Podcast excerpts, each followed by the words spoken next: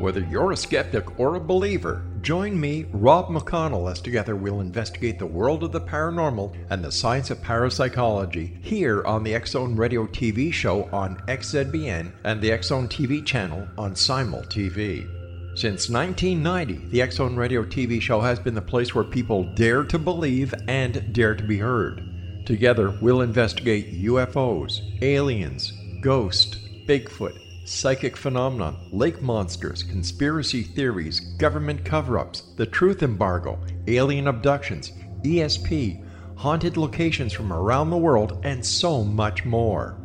With over 28 years of broadcasting and more than 4,500 individual guests, the X Zone is truly a place where fact is fiction and fiction is reality, as evidenced by the credibility, integrity, and professionalism of the guests that we bring to our international audience. If you have seen a UFO, had a close encounter, seen a ghost, Bigfoot, lake monster, or a story that you would like to share or have investigated, contact me, Rob McConnell, by sending me your email to xzone at xzoneradiotv.com, or you can call toll free 1 800 610 7035, extension 143, and on Skype Zone Radio TV. For more information on the Zone Radio TV show with yours truly, Rob McConnell, visit www.xzoneradiotv.com or www.xzonetvchannel.com or simultv.com and xzbn.net. Until next we meet here in the X Zone from our broadcast center and studios in Hamilton, Ontario, Canada, always remember X Zone Nation. Keep your eyes to the sky and your heart in the light.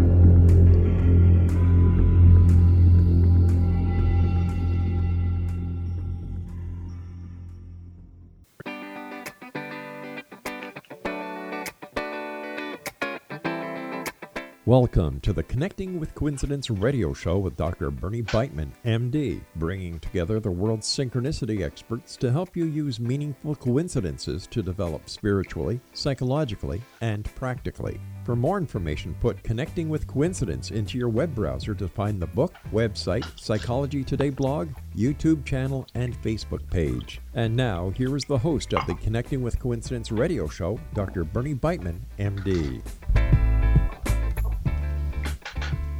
Yes, yes, yes, yes, yes, yes, yes, yes. This is Dr. Bernie Beitman, MD, and this is Connecting with Coincidence. Over the past eight years, uh, I've had the distinct pleasure of communicating communicating with a pair of trees in the forest near Charlottesville, Virginia. I call them the King and the Queen. Somehow they stopped me one day as I was walking by them, and we have begun and continue to have a relationship. I've danced with them, they advise me, they help me feel better, and we communicate with feeling and with telepathic words. They like me to sing to them. This song in particular The forest speaks to me, sometimes through the trees. The forest speaks to me, sometimes through the trees. Our guest today will tell us stories like this how nature is far more conscious than we give her credit and is very willing to interact with us. Matthew Zylstra comes to us from Plettenberg Bay, South Africa. He is an integral ecologist with over 15 years of international experience in research, education, and facilitation of collaborative social ecological change processes. Matthew has co founded several conservation oriented organizations and currently serves as a founding director for the Organization for Noetic Ecology, aimed at reimagining human nature relationships. Matthew is a lead instructor for wildland studies and since 2009 has led academic field study programs across Australia, New Zealand, as well as South Africa. He completed transdisciplinary research in 2014, which explored how meaningful experiences and nature connect uh, and support transformative education for sustainability. He has a passion for deep embodied learning and currently designs curricula and facilitates immersive programs and experiential workshops that ultimately serve to cultivate connections between people and nature. Matthew, welcome to the show. Thank you very much, Bernard. It's a pleasure to be here. Uh, what you're doing is is really wonderful. I'm, I'm glad you could take the time to join us because, as I tried to indicate at the top of the show, I am very much involved with communicating with nature. Uh, I've had a couple of interaction with uh, a pair of flies that got caught in my office, and I got one of them uh, to sit on my hand so I could take him outside, and the other one tried to do the same thing. Uh, but we didn't quite manage that. And you have had numerous experiences and have report numerous experiences with animals of all kinds, including snakes, elands, and elephants. Could you tell us something about those stories, please? Yeah, sure. Um, I mean, there was a period of my life, um, you know, where I was um, quite involved, you know, with rational scientific endeavor, and um, was really um, doing everything possible, you know, to work towards a PhD in fisheries science and uh, um, doing all the statistics around that. Um, I mean, my background has been largely in conservation and environmental science, but there was a particular time in my life, and um, I mean, I might start with this experience because it was the one that sort of opened the gateway for a lot of the other experiences um, that you spoke about. And um, it was back in 2006 when I was finishing my master's degree in environmental science and set to go into a PhD uh, when a close friend of mine, uh, Chris John, um, uh, unexpectedly died in a hiking accident um, in Iceland. And I was, um, I mean, absolutely shattered. I mean, it's that moment you get where, you know, the, the moment everyone hates when, you know, a, a friend gets onto the line and, and just sobs out and blurts out, you know, such and such has passed away. And so I um, grabbed my bicycle and went into the woods. And um, I just sat there. I, I, found a little clearing in the afternoon sunshine and sat there and didn't really know what to do at that stage. Um, and I guess you just go back to your fallback mechanism. And many of us coming somewhere along the line, you know, had a Christian indoctrination. I just sort of did a little prayer and um, sort of said, "Well, Christian, I, you know, I, I, I hope you're okay." I don't know what I was trying to think with that because obviously he'd, he passed away, but I, I, guess there was some part of me that was seeing that there was something beyond his physical life. And um, yeah, I mean, within 30 seconds of, of voicing that quietly, um, three dragonflies, one by one, uh, landed on me. And I, um, it, it was, it just was, I mean, it was mystifying. And I, um, I mean, I, I was bewildered uh, for a moment. I didn't really know what to do with it. And one landed on my forehead, one on my shoulder, one on my forearm. And I just expected them to go off any moment. I, originally, I thought, well, this can't be, you know, this. Is, I mean, they're just passing by and off they go. And um, they stayed, and they stayed for the longest time.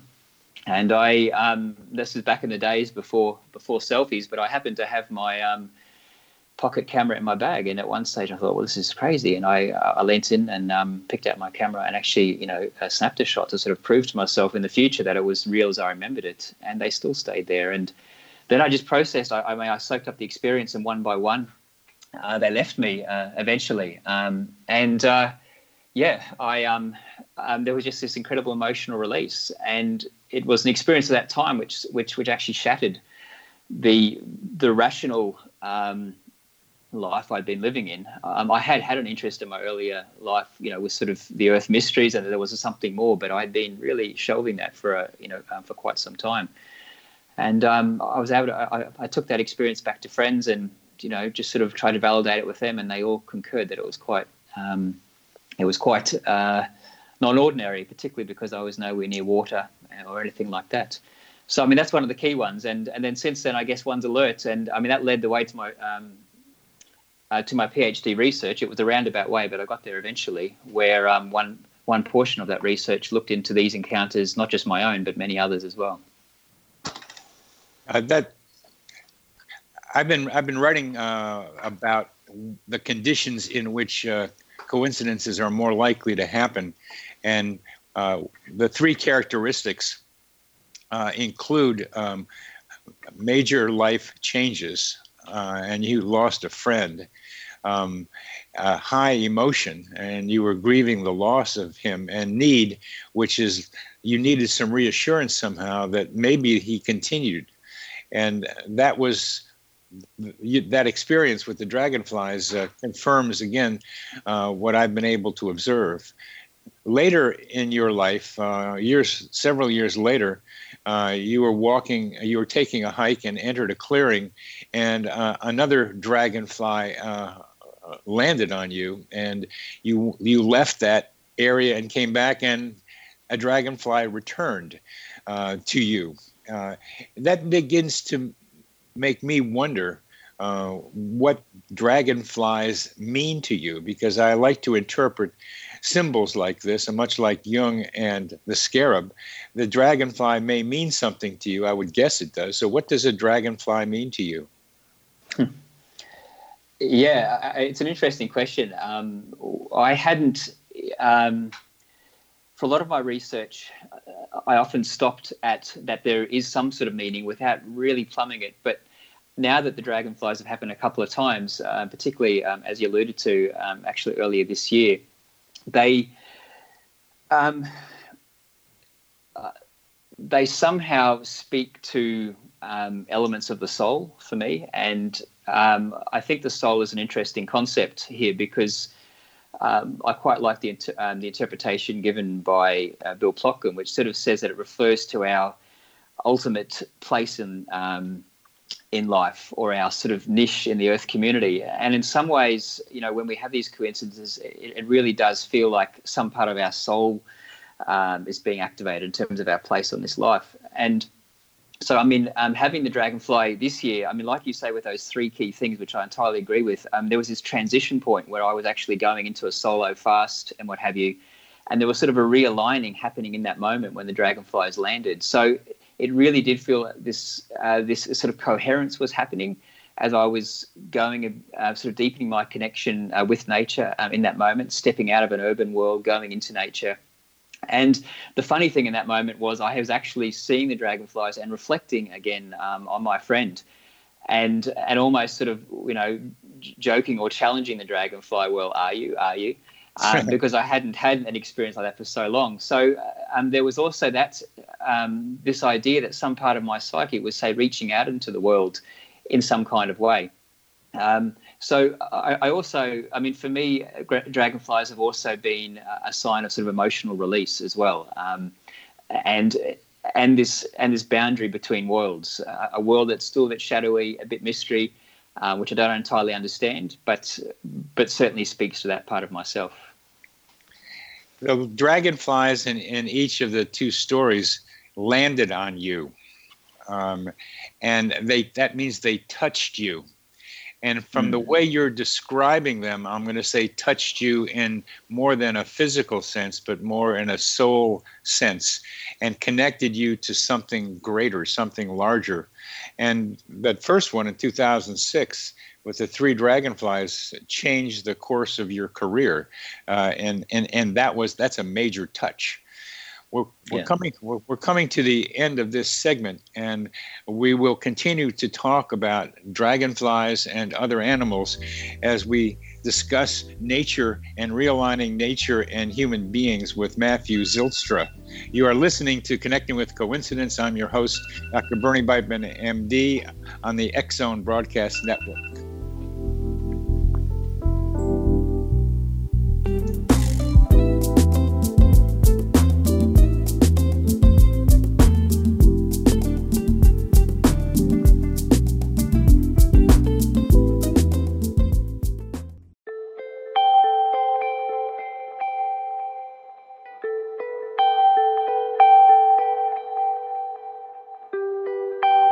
It's hard to listen to the news without realizing we're living in volatile, unprecedented times. Yet never has there been such an opportunity to transform the human condition. As old structures fail, where can we find the guidance to co create a better way?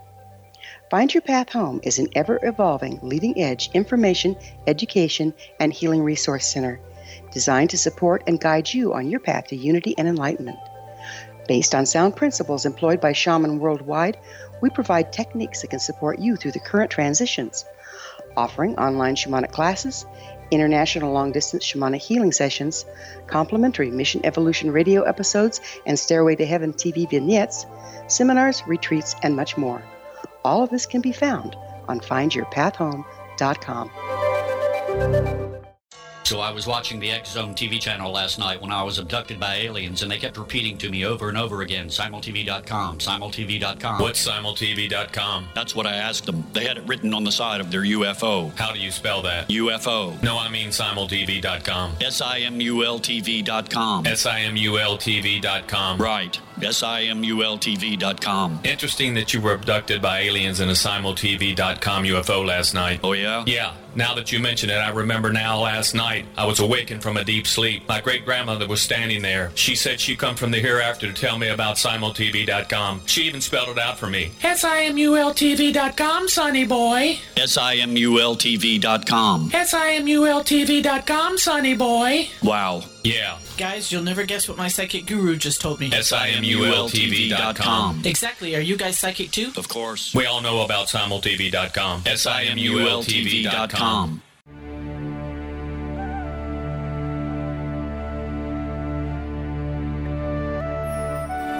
Shamanic healing is the key to personal empowerment. Why? All four levels of our being physical, emotional, mental, and spiritual must be addressed for us to enjoy balanced, healthy, abundant lives. Yet there are few provisions for spiritual or energetic healing. Shamanism, found at the root of all cultures, is a very effective spiritual healing modality. To find quality shamanic healing you can trust, regardless of where you live, look no further than Find Your Path Home Long Distance Shamanic Healing Program. All Path Home long distance healing practitioners have been trained and certified through Path Home Shamanic Art School. Change your life, live abundantly. Schedule a long distance shamanic healing session with Wilda Wieka or one of her quality practitioners today at findyourpathhome.com.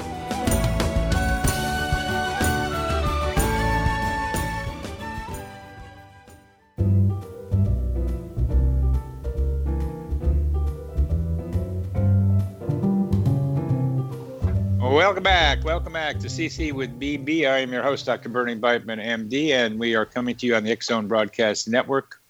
And we're talking to Matthew Zylstra about nature and reimagining the human being nature relationship.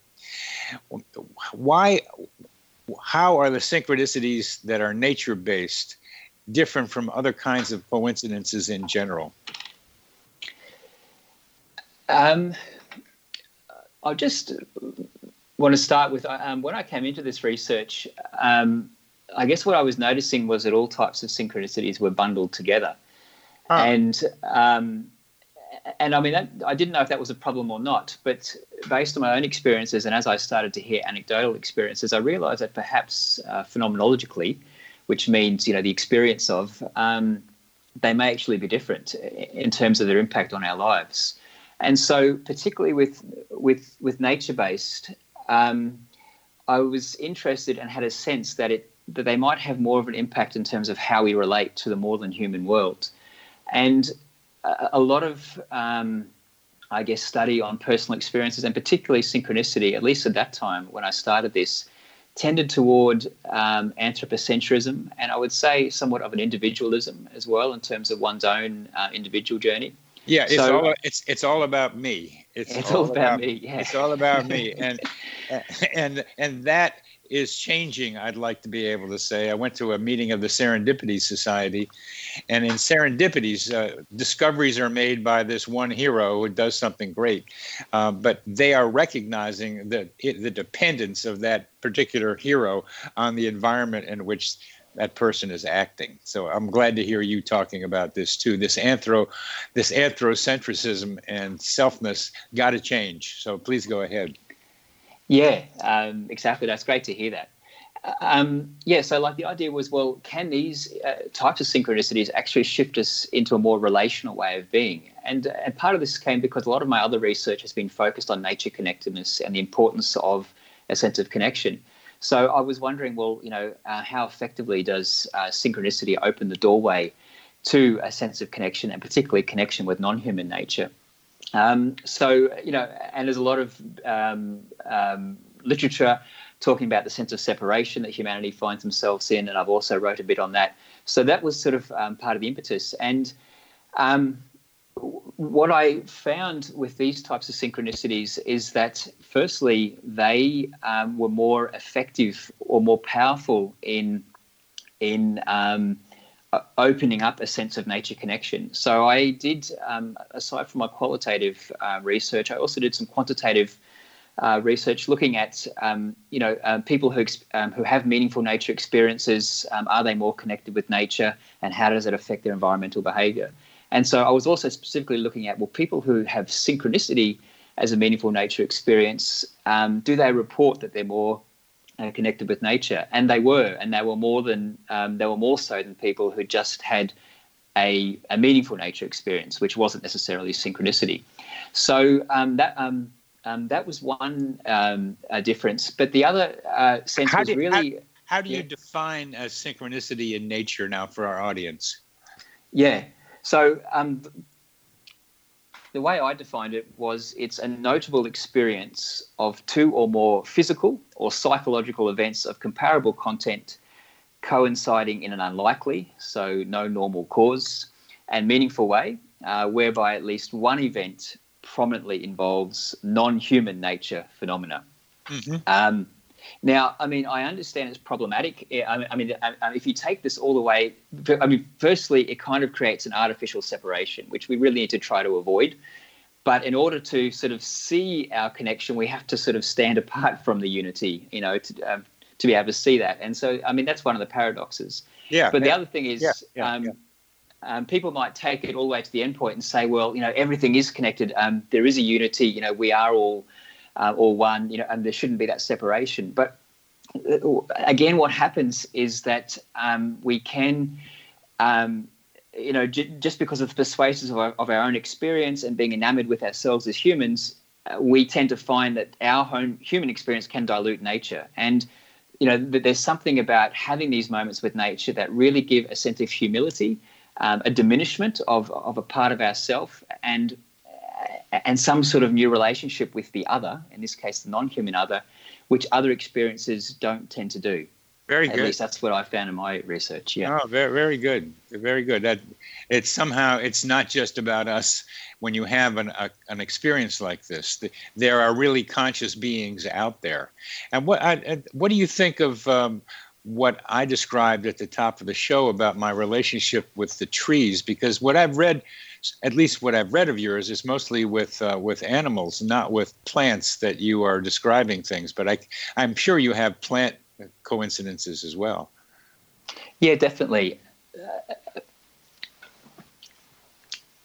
and I recorded quite a lot of them. Um, and actually, there were a few uh, that were very similar to what you described where there is a sense um, a sense of communication taking place. I think um, um, there's something about an animal that that is quite um, primordial, and and we relate to that in a different kind of way. Also, because you know we can see ourselves perhaps in the animal. There's a a sense of um, intelligence there, which is more um, more easy to access and more easy to be seen. Whereas, you know, with plants and trees, it's a bit more difficult. But um, increasingly, I am hearing these experiences like yours, and I find them um, fascinating.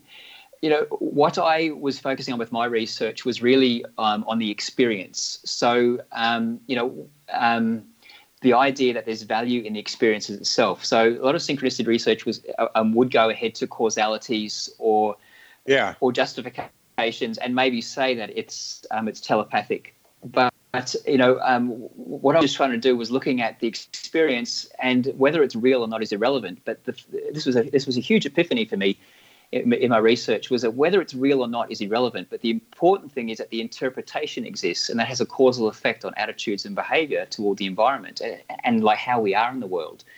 And it also ex- uh, served as a bit of an escape clause for me, being in a very natural science context, because I didn't have to then say, well, well, Bernard's communicating with trees. Uh, I could say he's experiencing that, and uh, whether or not we like it or not, um, that is um, that is very much affecting your being in the world in some kind of way.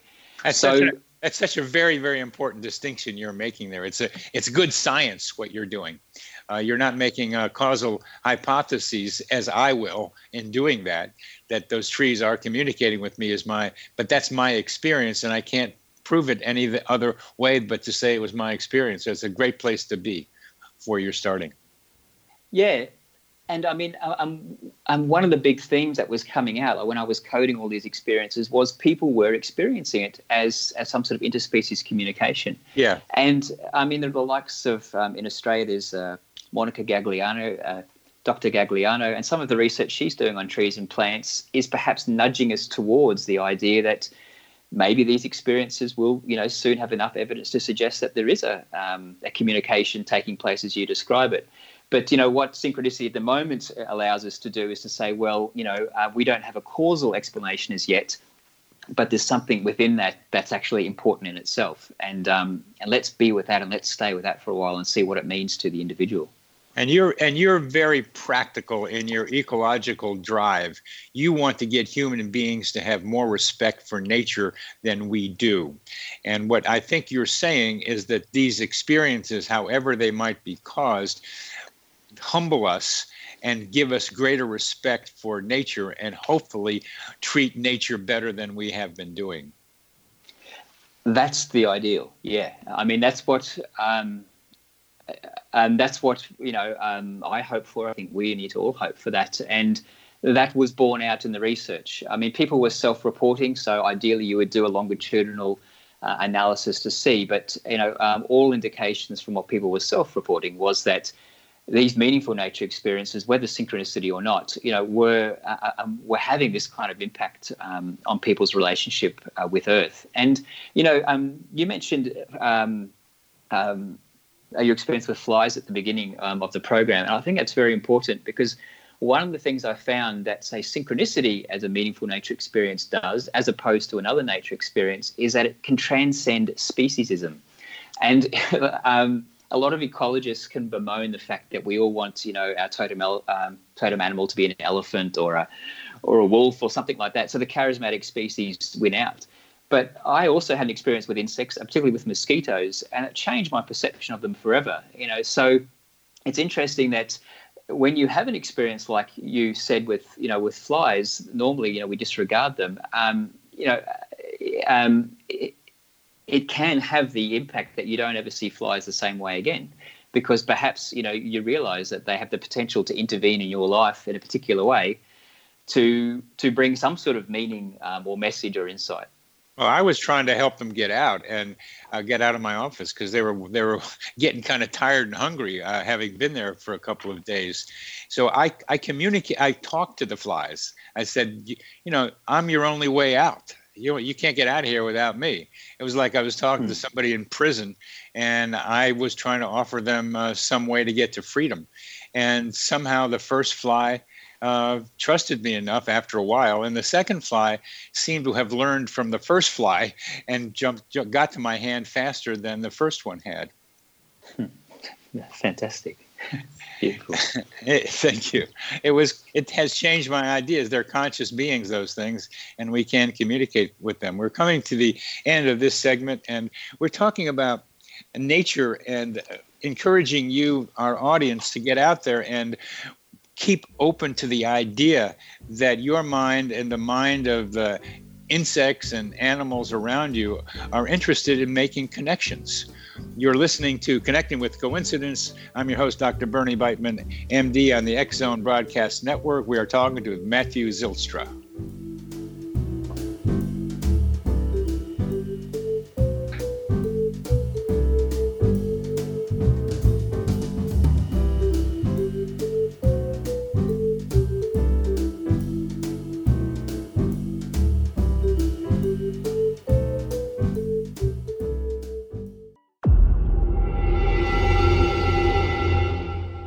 A skeptic or a believer, join me, Rob McConnell, as together we'll investigate the world of the paranormal and the science of parapsychology here on the Zone Radio TV show on XZBN and the Zone TV channel on Simul TV.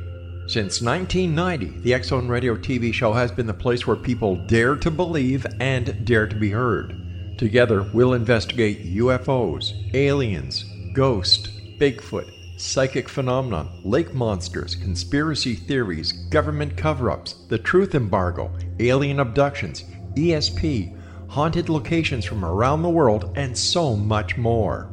With over 28 years of broadcasting and more than 4,500 individual guests, the X Zone is truly a place where fact is fiction and fiction is reality, as evidenced by the credibility, integrity, and professionalism of the guests that we bring to our international audience. If you have seen a UFO, had a close encounter, seen a ghost, Bigfoot, lake monster, or a story that you would like to share or have investigated, contact me, Rob McConnell, by sending me your email to xzone at xzoneradiotv.com, or you can call toll free 1 800 610 7035, extension 143, and on Skype Zone Radio TV. For more information on the Zone Radio TV show with yours truly, Rob McConnell, visit www.xzoneradiotv.com or www.xzonetvchannel.com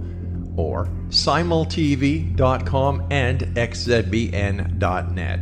Until next we meet here in the X Zone from our broadcast center and studios in Hamilton, Ontario, Canada, always remember X Zone Nation. Keep your eyes to the sky and your heart in the light.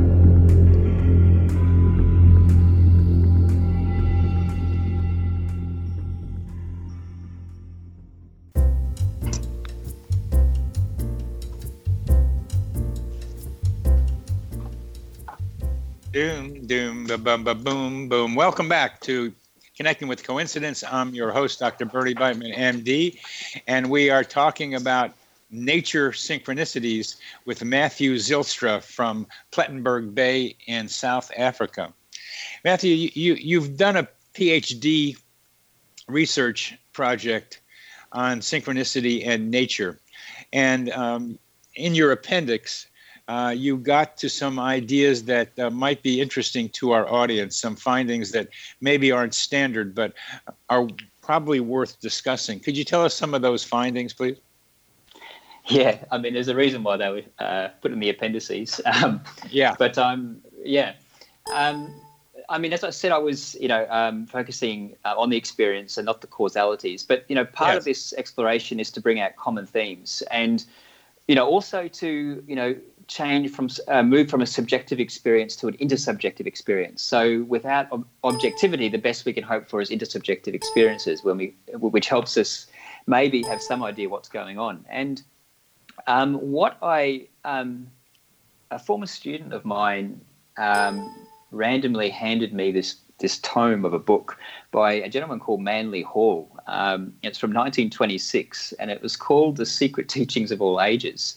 Um, an encyclopedic outline of Masonic, Kabbalistic, and Rosicrucian symbolic philosophy. And I, you know, I, I didn't really. I was like, "Whoa, what's this?"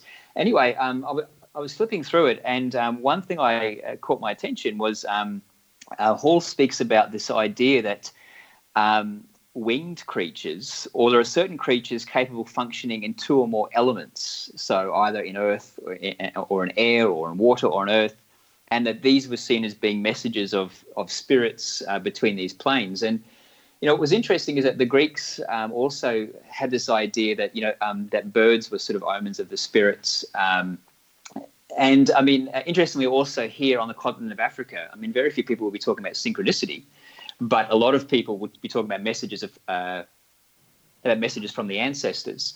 So, um, what I was keen to do was look at well, how many of my synchronicities actually involved winged creatures, and actually, uh, and then also how many of my uh, meaningful nature experiences were with um, with mammals.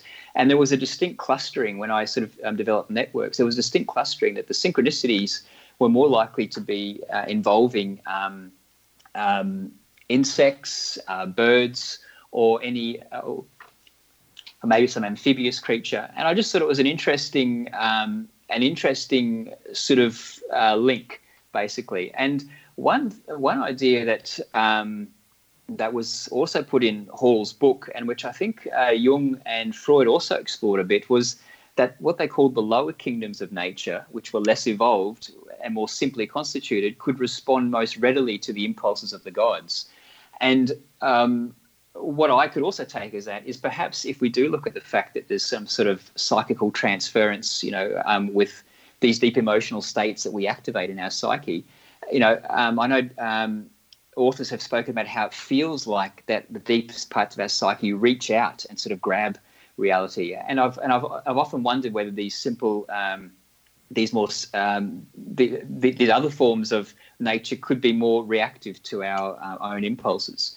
But on the other hand, I also want to make that sort of ontological turn and not say that everything around is just dancing in our own creation. You know, perhaps the more and more we find out about animals, we find out that they may also be sensitive and attentive to our own sort of emotions and um, and um, and place in life. And perhaps you know your mammals and your larger animals can can pick up on that side of things more easily. So yeah, that was quite curious, and um, and it also um, are, validates you, some of the indigenous um, belief systems as well. I, I, think I, am trying to understand what you just said. You, I thought you were going to say that maybe some of these uh, animals are using us for their own purposes. you know, um, um, I wouldn't rule that out at all. Um, and it would be a wonderful thought to think that, to be honest, because you know everything about what we tend to do is, you know, for you know for our own purposes um, and our own sort of, uh, I guess, individuation or um, or evolution or becoming a better person. Um, I do have a sense that you know um, that animals seek out us as well, and perhaps again, you know, um, like your own experience with the flies. Uh, the first one, you know, um, got a ticket, got a ticket out of jail, and the second one said, "Well, you know, um, I'll come across and and try and experience the same." So, I mean, there are whole realms opening up here scientifically, you know, that we that we don't yet quite understand. But there's more and more evidence suggesting that animals have a whole lot more to them than we've given them credit for. Oh yeah, and uh, and I'm with the trees because uh, that's and the trees, of course. yeah. Well, that's that's my particular area. Uh, that uh, I I do trees.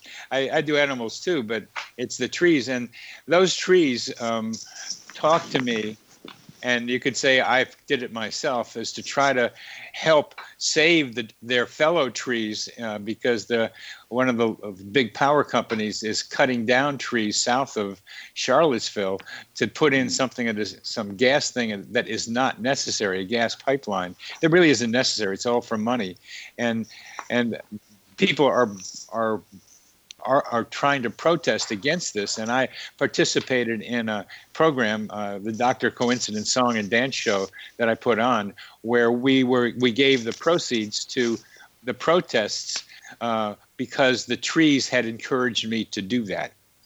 Hmm.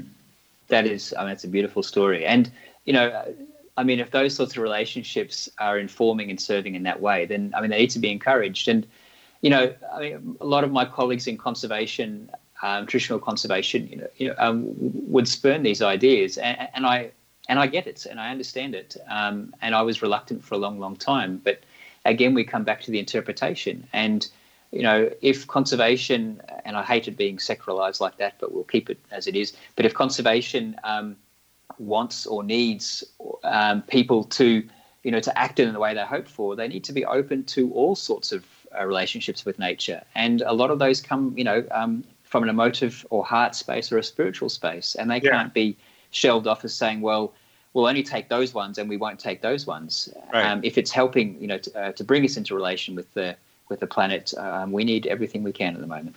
It's a, and it's a difficult uh, transition for uh, regular scientists to think that the trees might have enough of a consciousness to be able to communicate out. And and I I've, I've read a bunch of books on, about trees and how they interact with each other, and the fungi under the ground that connect them.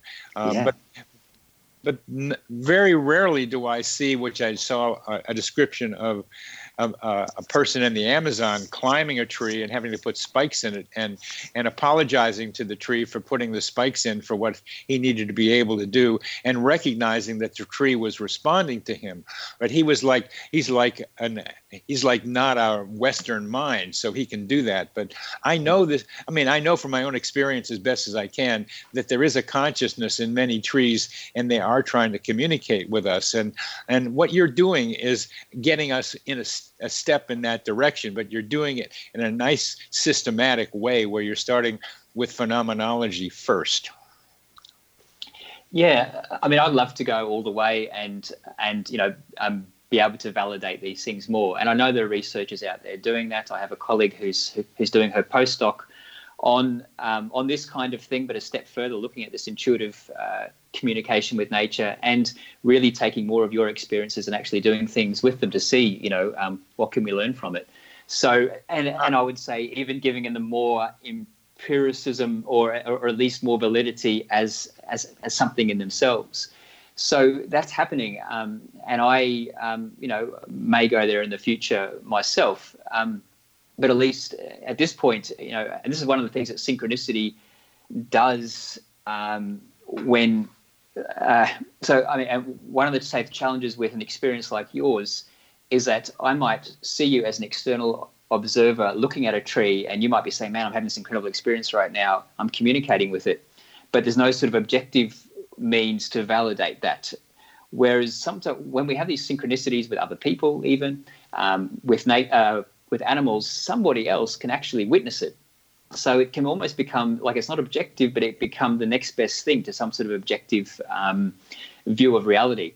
So I mean that's why it was good because um, it can become a shared experience. It can be observable, but at, but absolutely that shouldn't take away the, um, the sort of experiences which you're speaking of, because they are uh, bringing us into empathetic relation with the world and respect. And it seems to me, and what I found out in my research as well, is that when we enter nature with a shift in our consciousness uh, through respect, uh, through reverence, perhaps through some sort of ritual, with an opening um, of an awareness, these experiences are more likely to happen.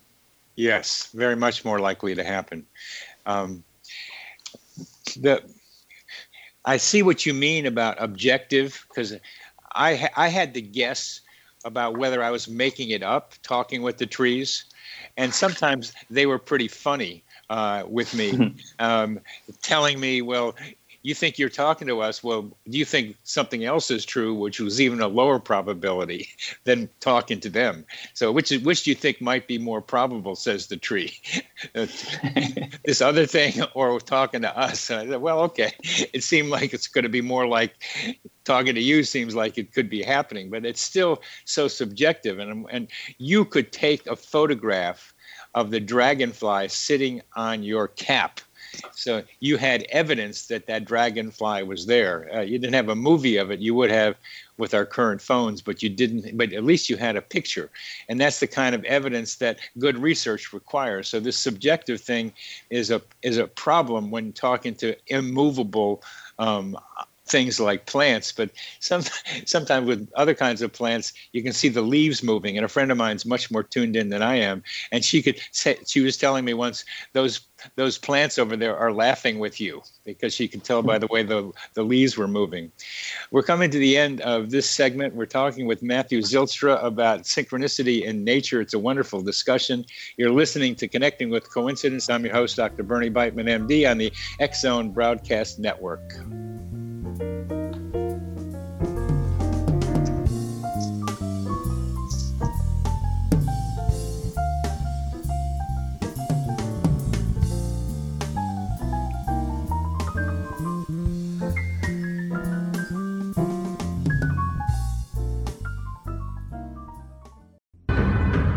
If you are looking for a safe, zero calorie natural option to the harmful artificial sweeteners on the market today, Just Like Sugar is what you're looking for. Just Like Sugar is a wonderful natural alternative for those health conscious people who choose a calorie restricted diet with a great, pure, sweet flavor that tastes just like sugar. Just Like Sugar is a great natural option for people suffering from diabetes and may be useful in restricted diet programs where standard sugars are not allowed and does not cause a laxative effect of some other sweeteners.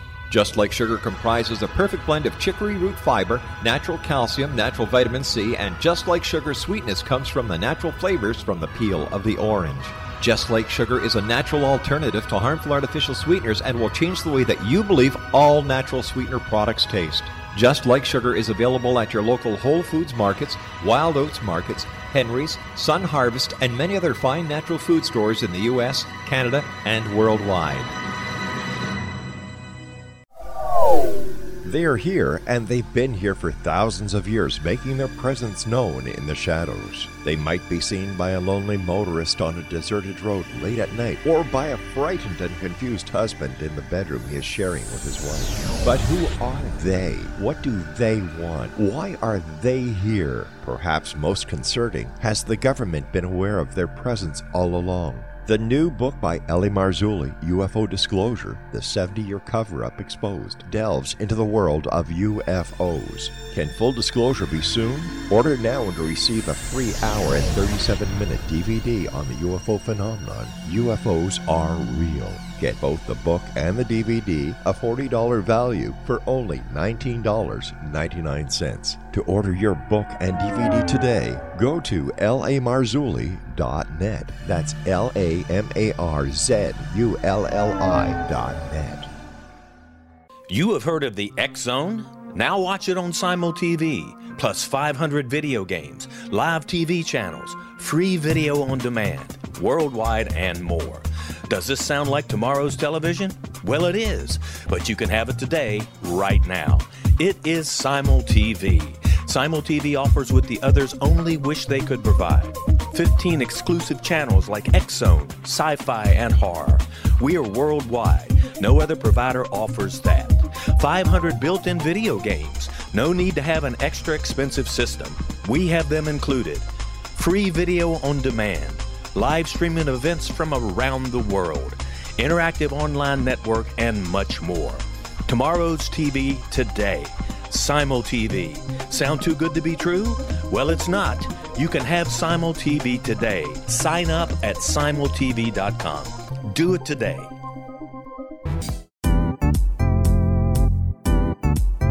Memorable dynamic presentations are a not so secret weapon in the business world.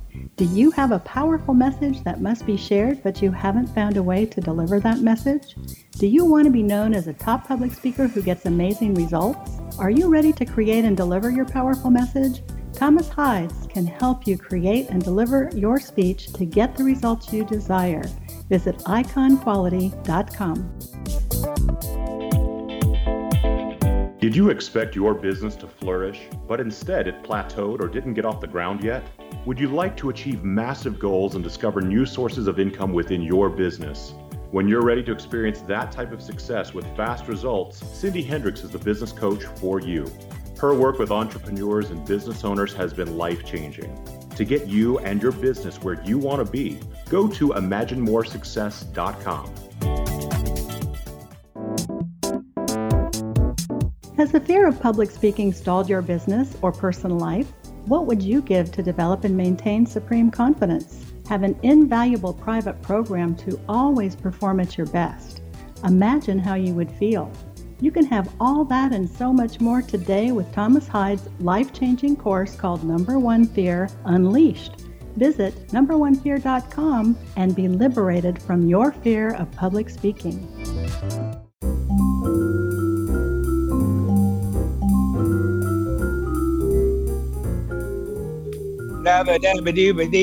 Welcome back to CC with BB. Yes, I'm your host, Dr. Bernie Beitman, MD, and we are traveling out into nature, finding amazing coincidences out there too. Matthew Zylstra has done a PhD on synchronicity in nature, meaningful nature experiences, he calls them. And Matthew, you have um, several stories about elands and elephants and snakes. Uh, could you tell us one of those that really struck you as a part of your research? Um, you mean from other people or from myself? Either either one, other people or yourself. Yeah, um, um, the experience that stands out for me um, was actually um, one that I recall in detail in my dissertation because it had so many of the elements that we speak about. It wasn't just with an animal; it was also with landscape. Um, it had um, it, um, it, it. wasn't just simultaneously in time, um, but it was um, spread out over time. And it also was important um, was that it, uh, there was a series of events which actually had the same thematic content. And it was a colleague of mine who uh, who's now become a colleague of mine, but at the time I didn't know him. Uh, and I called him to do an interview because I'd heard he'd had sort of incredible experiences throughout Africa with his filmmaking and what have you. And um, I, I, I made the interview, and then when I actually sat down for the interview, he had just had this experience, so it was very fresh in his mind. It happened three days earlier, which was fantastic because from from doing a lived experience research, it was very fresh. And he he had been swimming every day um, in the cold oceans around here, and um, um, he hadn't. Um, he used to sort of um, do his swimming with breathing exercises and what have you, and he had cultivated sort of a dialogue with the ocean and um, expressing thanks. But he hadn't been feeling so good, and it wasn't really working for him. And on this particular day, it just uh, everything clicked, and he felt this this absolute sense of oneness, and he felt he was having this dialogue with the ocean just as you were ex- um, explaining with the trees, and it just felt fantastic. And then in that moment, um, an otter appeared. Now he had been swimming every day for um, for seven months. He had never seen an otter, and um, he knew that otters would only come out at um, dawn or dusk usually, and he was um, one feeding right in front of him. And he, you know, um, jumped in the water, and this other otter then approached him, uh, feel, um, touched him, uh, felt his body, you know, uh, for the longest time. And he was just, you know, so overwhelmed uh, from emotion through that experience. And what was so synchronous from him was he was like, you know, um, it just seemed too much of a coincidence that that should happen on the day that he had the deepest connection with with Earth and with himself of the whole year. Yeah. And yeah. Uh, so he had these feelings. Um, and then what happened from them was three days later, he gets a call from his mother, who lives 30 kilometers away on the other side of the bay. And she had also had an otter experience, Ah. and she'd only just started swimming, you know. Um, and so, I mean, he was, you know, he was like, I mean, what's, you know, what's going on here, you know, there. And and then to further the story, when I visited him for a follow up interview several months later, we went for a kayak before the interview, and we had an otter encounter in the middle of the day. The otter came to the kayak, and so um, you know the ecologist in me wants to know well is this normal behavior? This is a key thing. And what i like about nature based synchronicities is that is that they should awaken that curiosity for us to know um, you know so that nature moves out more than just being this wall of green but we actually start to wonder well is that normal for otters? You know um, is that normal for dragonflies? Um, you know so we can also start to learn about nature as well because i mean sometimes it could be normal. But for this um, it really i mean we both know things pretty well, um, know the ecology of the system pretty well, and we've, you know, years since we've never had these kind of experiences again. And if they have happened, they've happened in these interesting or strange kind of circumstances when something, you know, has happened. So I mean, that's, I mean, that's one that I thought was um, was quite incredible, just because it involved multiple types of of synchronicity in this one event that's that's joined. And you know, one one thing is tricky about these synchronicities uh, is that you take one by themselves and they may not appear that wow to somebody, but you take a series, you know, um, that can be very, very meaningful. And, um, uh, and that was the case, you know, uh, here as well. I really like that one. Uh, and I, I, I'm into causality or explanation. I'm writing a chapter for a new book on explanation for coincidences. And this one makes me wonder. I start coming up with pictures about how it happened. Um, and I wonder what you thought. I mean, I, you're you're a good scientist, but you also are open to wondering. And um, what do you think? What do you think happened? That there would be uh, three otter experiences w- involved with this one person, his mother, and then with you. Yeah, I mean, obviously, you know, like in my written work and what I've researched, uh, I haven't gone there, but yeah, but obviously, uh, um, as a good scientist, you want to. I mean, I mean, the curiosity is, um, is awoken in me. What's going on here? Yeah, yeah. And um, yeah, I've certainly been inspired by some of Dean Radin's uh, interpretations here. Um, you know that that um, also you know that there seems to be this waveform of possibilities, and that at some point, you know, through the way we cultivate intention and attention, you know, we we reach out or perhaps solidify one of those um, possibilities in this in this waveform of all possibilities. And when I speak of the waveform, I sort of think of this double slit experiment. You know, the idea that once we observe something, some sort of um, outcome uh, manifests. But you know, I mean that that kind of works okay I, I mean, it's still so hard to grasp, and particularly when this animal has agency themselves. You know, so we could say the otter, you know, was actually in an empathetic relationship, and perhaps the behaviour that he experienced with the otter is not that abnormal, going back hundred thousand years, and we were so much more connected with nature. Perhaps that happened all the time, and the otter is now saying, ah, you remember, you know, you finally dropped your ego, and you remembered your connection with Earth, and and this is what it's like to be with humans when we understand each other. I mean, that's that's perhaps that side of things, but the fact that the same symbology and the content should then appear with another otter 30 kilometers away and then should then appear six months later, you know, um, that, that sort of um, symbology, um, yeah, I mean, becomes becomes quite difficult to disentangle like, well, in um, well, terms of terms of the causality going on there. Well, I'll tell you my my images of this because I think in like videos, uh, and collapsing the wave function is just a nice idea that really takes me very little, just gives me a little help. Um, that it, it, just it, it gets used so much to explain things. They don't even know they don't even know what the wave function is. They don't know where the electron is when it's being collapsed or the photon. It's it's it's a problem. But in this one, um, your friend, your colleague, uh, as he became, uh, entered into a new state of awareness and consciousness with the ocean. He was one with the ocean. He was with the ocean, and I've been doing that sometimes too, and but not this deeply. And in that moment, the uh, the otter, which as you were talking about, like like flying things, the otter can do both water and ground. Exactly. And the, and the otter came out of the ground to the water or right at the edge of water and ground. And that's where he was and that's he was open to everything. And the otter for whatever reason it was an otter. It wasn't i could play with the term otter but i won't right now. But otter the otter was like there with him and maybe saying we are i am showing you and we are part of you and you are part of us because you are.